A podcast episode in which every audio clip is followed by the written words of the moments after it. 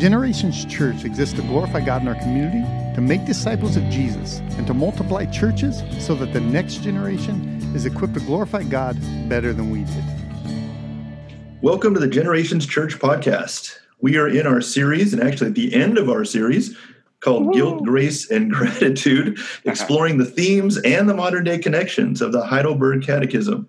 Hello, everybody. My name is Rob Samuelson. I'm an elder at Generations Church. With me today, as always, and ending this series, I don't know how many weeks after it was started, is the uh, lead pastor and my friend, Jeff Ludington. How you doing today, Jeff? It's a day of celebration. Are you are you ready to celebrate? Man.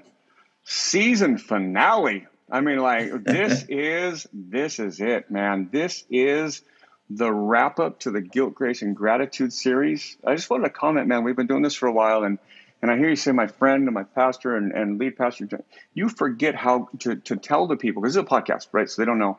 You forget to tell them how good-looking I am. I mean, like, it just, that doesn't really, I think that needs to be shared more.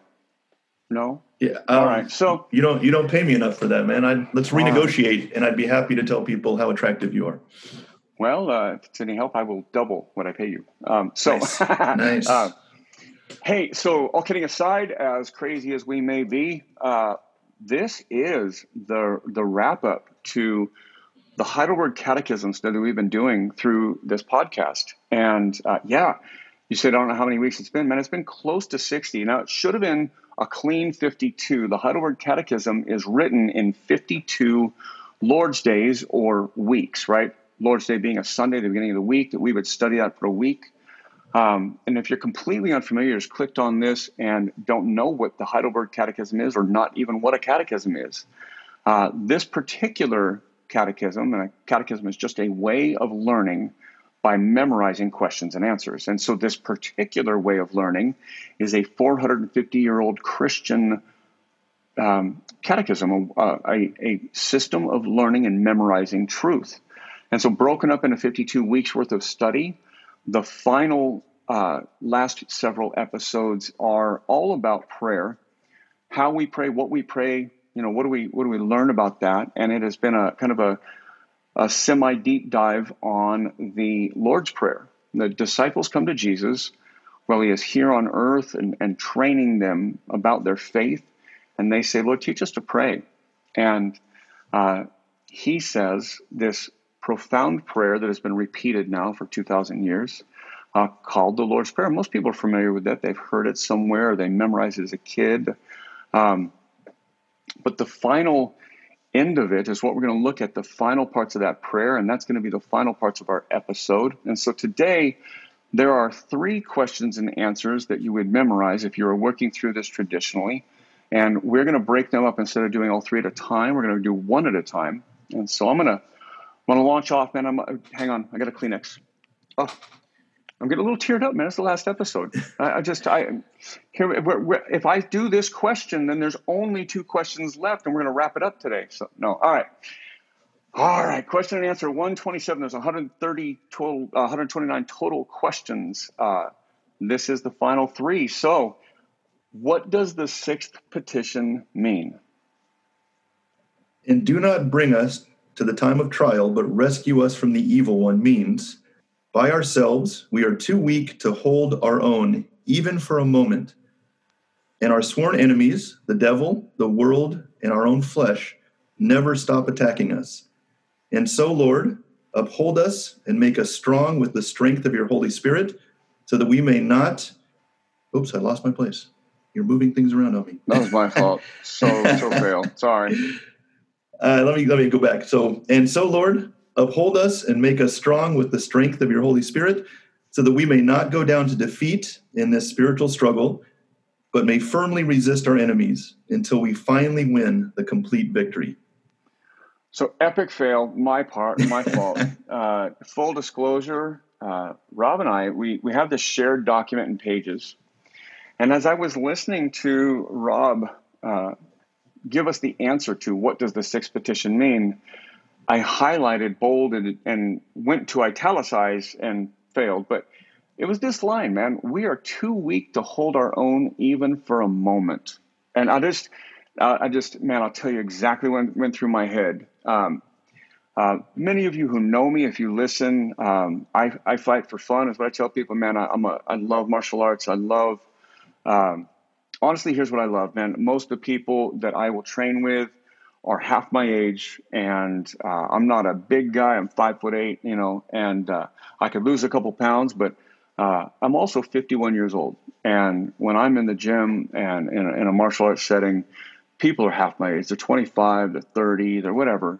And uh, I I enjoy, call this ego pride, whatever. I enjoy being able to hold my own with the younger, bigger, stronger, faster guys. And, and what that is, is I, I want to be so, um, I want to be technical so that I can overcome other people and, and power and strength and age and whatever. And this is a reminder that now we get out of the dojo, we get out of fighting, we get out into our faith here, and we are too weak to hold our own even for a moment. And that's like um, that's like me and an infant, right? I'm going to win every day of the week, all the time, because I am so much more powerful than an infant. Uh, you know this. I have a, a puppy. I, we've rescued pit bulls, and, and I have a big, strong, one hundred pound male pit bull. And then I have a little, just turned four-month-old female pit bull that looks just like him but tiny, and they they play fight. Oh, they play all day long and and do their thing. And um, Moose is restraining. My big one is Moose. He is restraining because the little one couldn't hold her own for a moment. And so all these things collectively, as you were reading, I highlighted the shared document, and instead of italicizing it, cut it out, and I screwed you up, and I apologize. But that line was just so powerful, right? What we had talked about earlier is the the line. The next line is um, that our sworn enemies, the devil, the world, and our own flesh. Right? Those are the things that combat and fight against us. Is the devil, the world, and our own flesh. So the devil, obviously, Satan, spiritual evil, a spiritual enemy. The world, meaning the broken system we live in, the broken planet we live on. Right? My sin, your sin, the whole jacked up thing that we do. Right?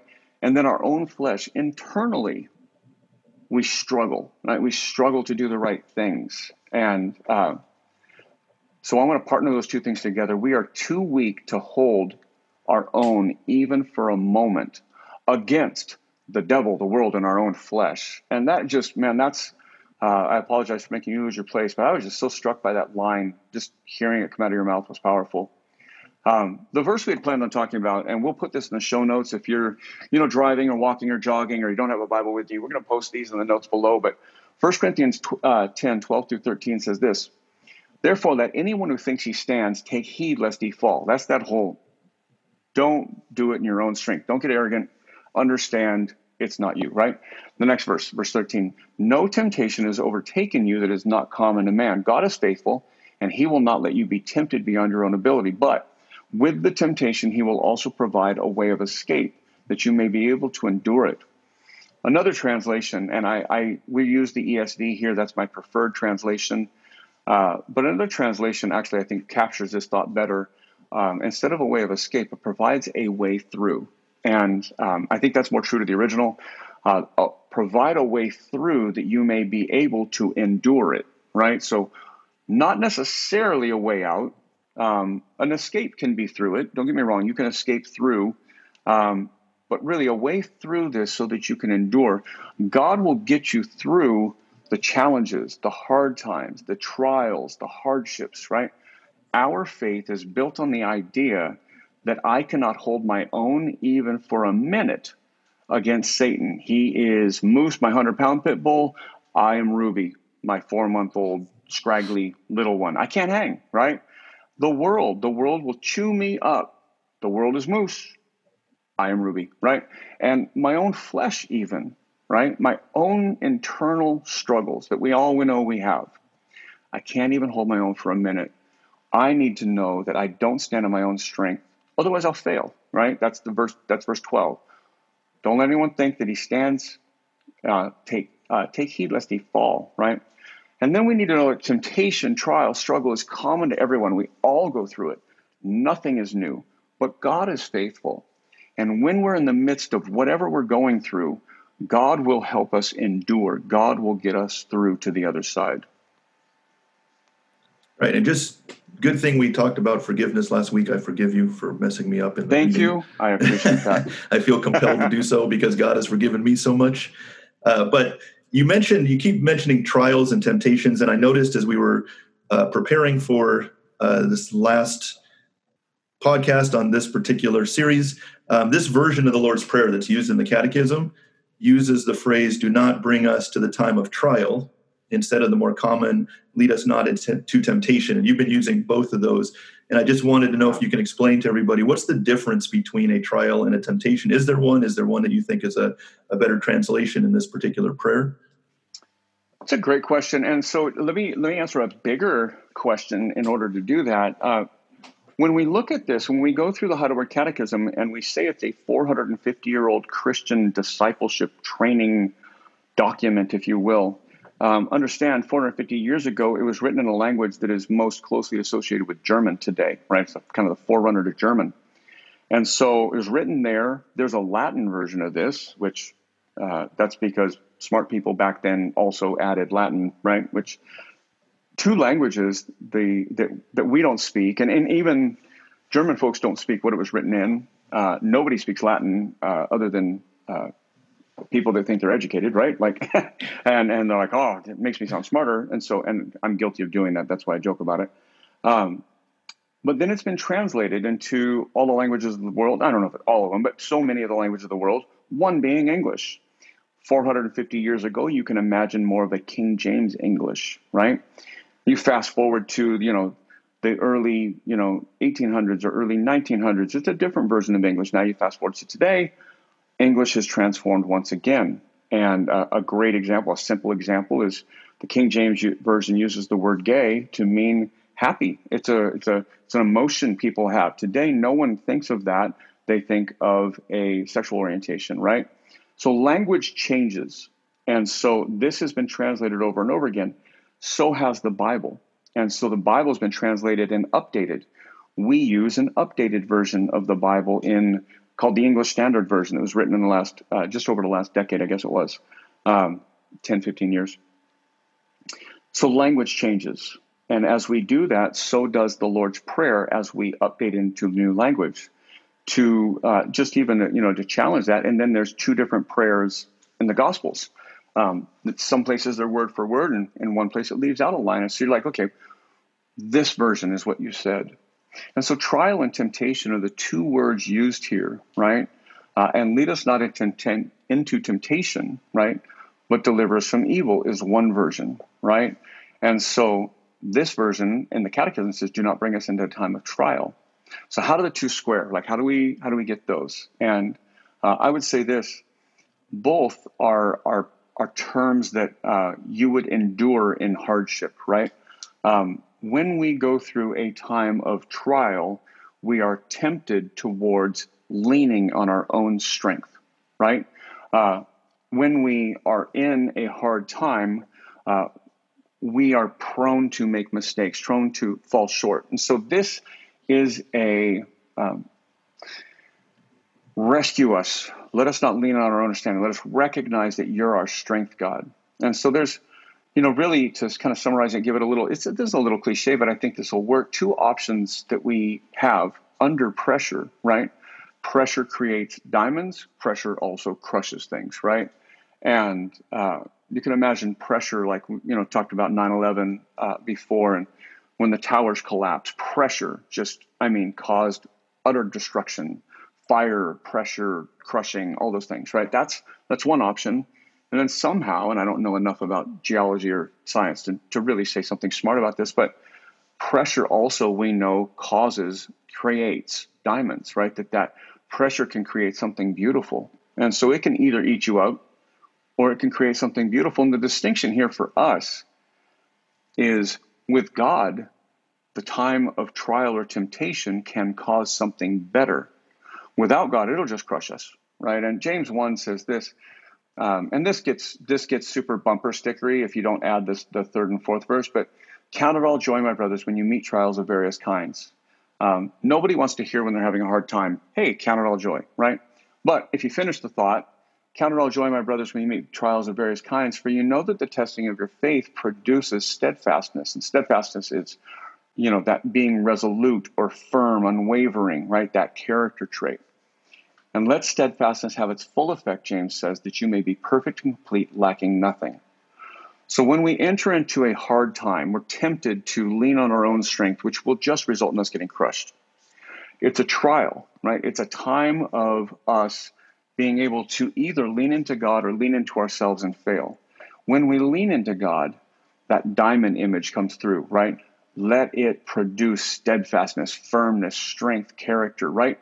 Not our own, but our character in Christ. And so that's, I think the two are are, are connected, interconnected, and related. And so uh, t- trial or temptation, depending on which version you memorize, both have the result of the option of you getting crushed or you really being perfected in Christ. The next question says this: what does your conclusion to this prayer mean? For the kingdom and the power and the glory are yours forever means we have made all these petitions of you because, as our all-powerful King, you are both willing and able to give us all that is good, and because your holy name, and not we ourselves, should receive all the praise forever. And I think for me, as I, as I read this, um, and just this idea of, you know, just what we talked about at the beginning, that first question, uh, we are too weak to hold our own, even for a moment. Um, I think, I don't know if this is an American thing or this is a universal thing, but I know um, for myself and, and for many of us, we love stories about underdogs. Right? We love somebody overcoming the odds where there's very little chance that they are going to succeed. I think of the movie Rudy, um, just being a sports fan and, and loving that movie where a guy who really doesn't belong on a college football team, not big enough, not fast enough, not strong enough, still through perseverance, through hard work, through heart, is able to, to play in a game for Notre Dame. Um, the nineteen eighty U S Olympic hockey team overcoming, you know, a bunch of college kids, overcoming pretty much a professional team of the Soviet Union. Um, I think about how much frustration, sorrow, pain um, can be avoided if we as Christians can lay down this idea of, you know, man, there's I have a little opportunity, you know, that idea. So you're saying there's a chance. Um, we, we hold on tight to that and think, I can do this. I can do this. Um, if we could just, I guess, I guess, drop that attitude and recognize, as the Catechism teaches, Um, we need to rely on God, not go to God when everything else fails, uh, but go to God right at the beginning and just acknowledge, I need you for everything. It's good. That's good. Yeah. I, sometimes we get so, and this is a conversation for a different day that has profound implications, but we really do view things through an American lens. And I, I don't know if, uh, the underdog story is, is, you know, ubiquitous around the planet, but just, yeah, man, for sure. We, we love that story, um, that overcoming, um, it gives us hope, right? But all those things for us are, um, again, from a very American lens, our hope is always in, um, our strength, our strength as a nation, our military strength, our ability to have a freedom um, to go out and work hard and gain, right? And, and that's, I mean, that's the U S Olympic hockey hockey team, for that matter, is work hard, right? And if all the cards fall in the right direction and you're working hard, you can be there in that right moment. Um, you really, you know, it, but everything has to go your way, kind of thing. Um, but that's honestly, man, that's a bit of uh, a bit of moralism and a bit of deism, right? It's, it's a bit of us like, I can manage my own salvation. We talk about um, lead us not into temptation and deliver us from evil. We're talking about like supernaturally take us out of the things that are very natural for us to go into: temptation, trial, pain, struggle, right? Um, And so it's it's a um, it's a reminder, right? It, as it says, the kingdom, the power, the glory are yours, right? It takes us out of um, Rudy is an incredible character because he showed up every day. Like I love, um, is it Parsegian? What was the coach's name? Is that it? Parsegian? Yeah. Okay. He he looks at he looks at the rest of the super gifted, talented athletes, and he says, "I wish you had a fraction of the heart Rudy has." Right? He didn't have any of your skills. And yet he shows up, man. He plays from whistle to whistle at full time. I wish you had that kind of heart. Well, they have all the skill, right? We tend to be those people that think, you know, that the skill will get us through. And, and, and the Catechism is teaching us that there is nothing we can contribute, right? We are powerless. Uh, we don't have uh, a chance. We're too weak to hold our own even for a moment, as it says earlier. And so the theme, the entire theme of the Lord's Prayer is that all of our life is dependent upon Jesus, right? Last week, you know, you had the kind of the call back to forgiveness last week.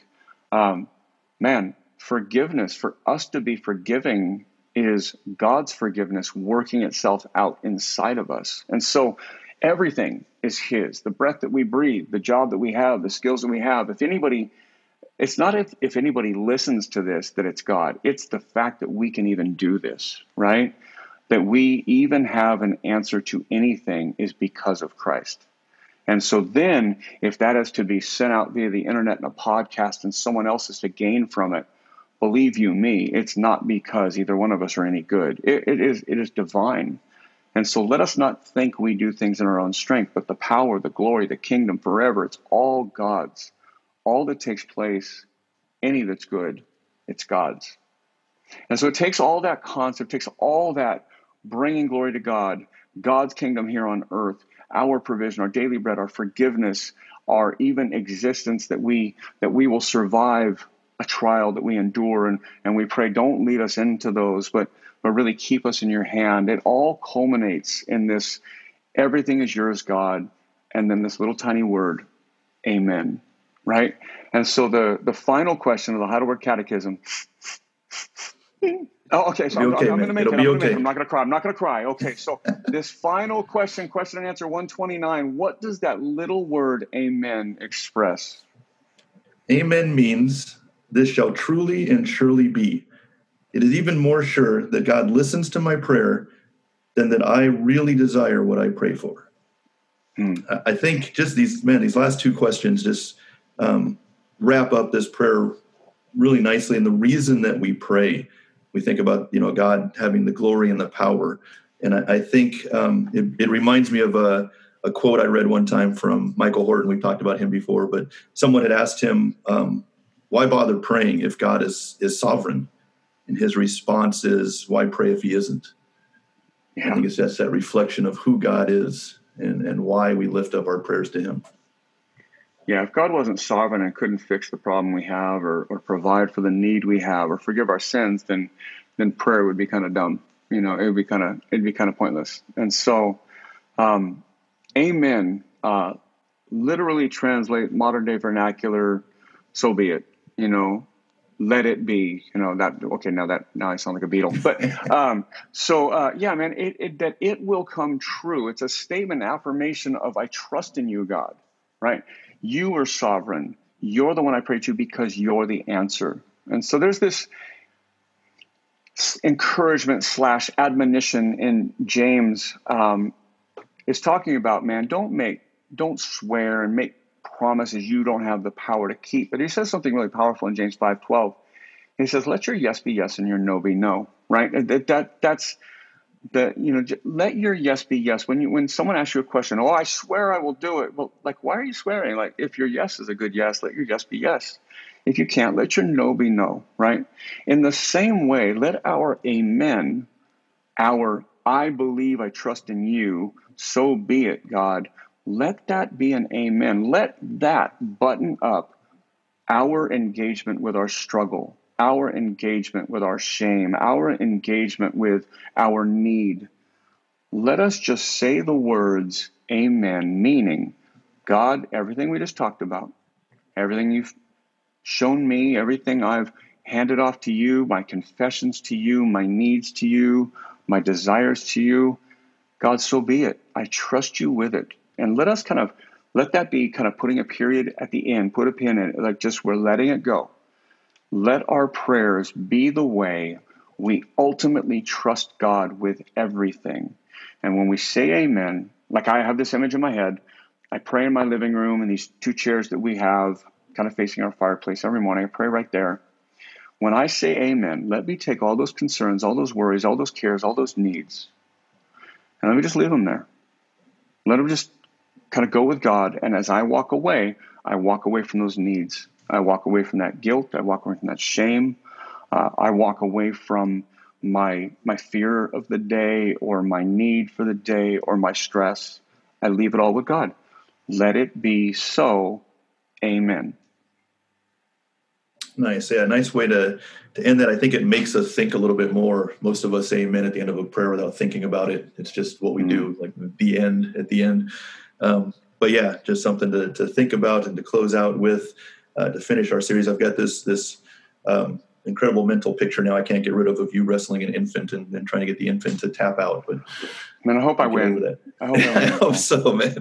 I hope so. But yeah, just a, a great way to end and think about um You know, there, there's no reason why when you get to the end of the, the catechism that you can't go back and start over. And I think it's a great way to train um, a child in the way they should go. It's a great way to help a new disciple if you're discipling someone. Um, yeah, go back, listen to these again. I want to thank you for listening. And for those of you that listened all the way through, all sixty episodes or whatever they were, um, right. Treat yourself to something nice today. Take a spa day. Do something. Go get yourself a an extra large Slurpee. Um, do something. Go, go, go tap somebody out in the gym. That's what you should. Go tap somebody out in the gym.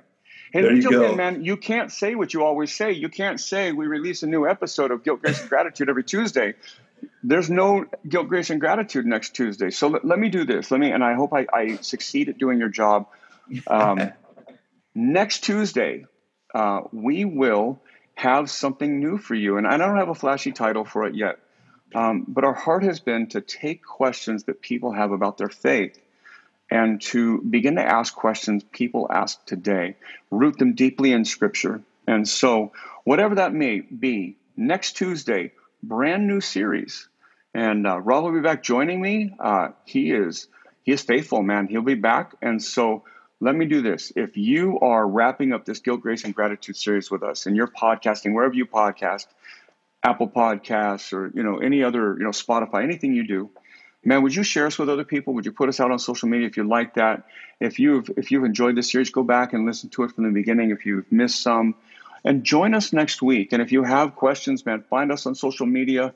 Uh, let us know, man. We want to take things that are relevant and pressing and necessary today, and we want to talk about them. And so we want to look at what Scripture has to say about things that we struggle with today. So I'm going to, I've never done this.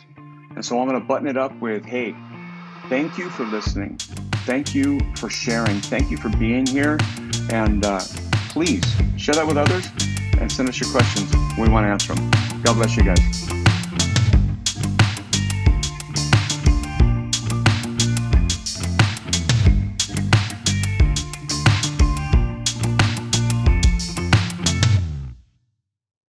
For more information, visit our website at gen family dot church, G E N family dot church. You can also follow our social media accounts at Gen Family Church.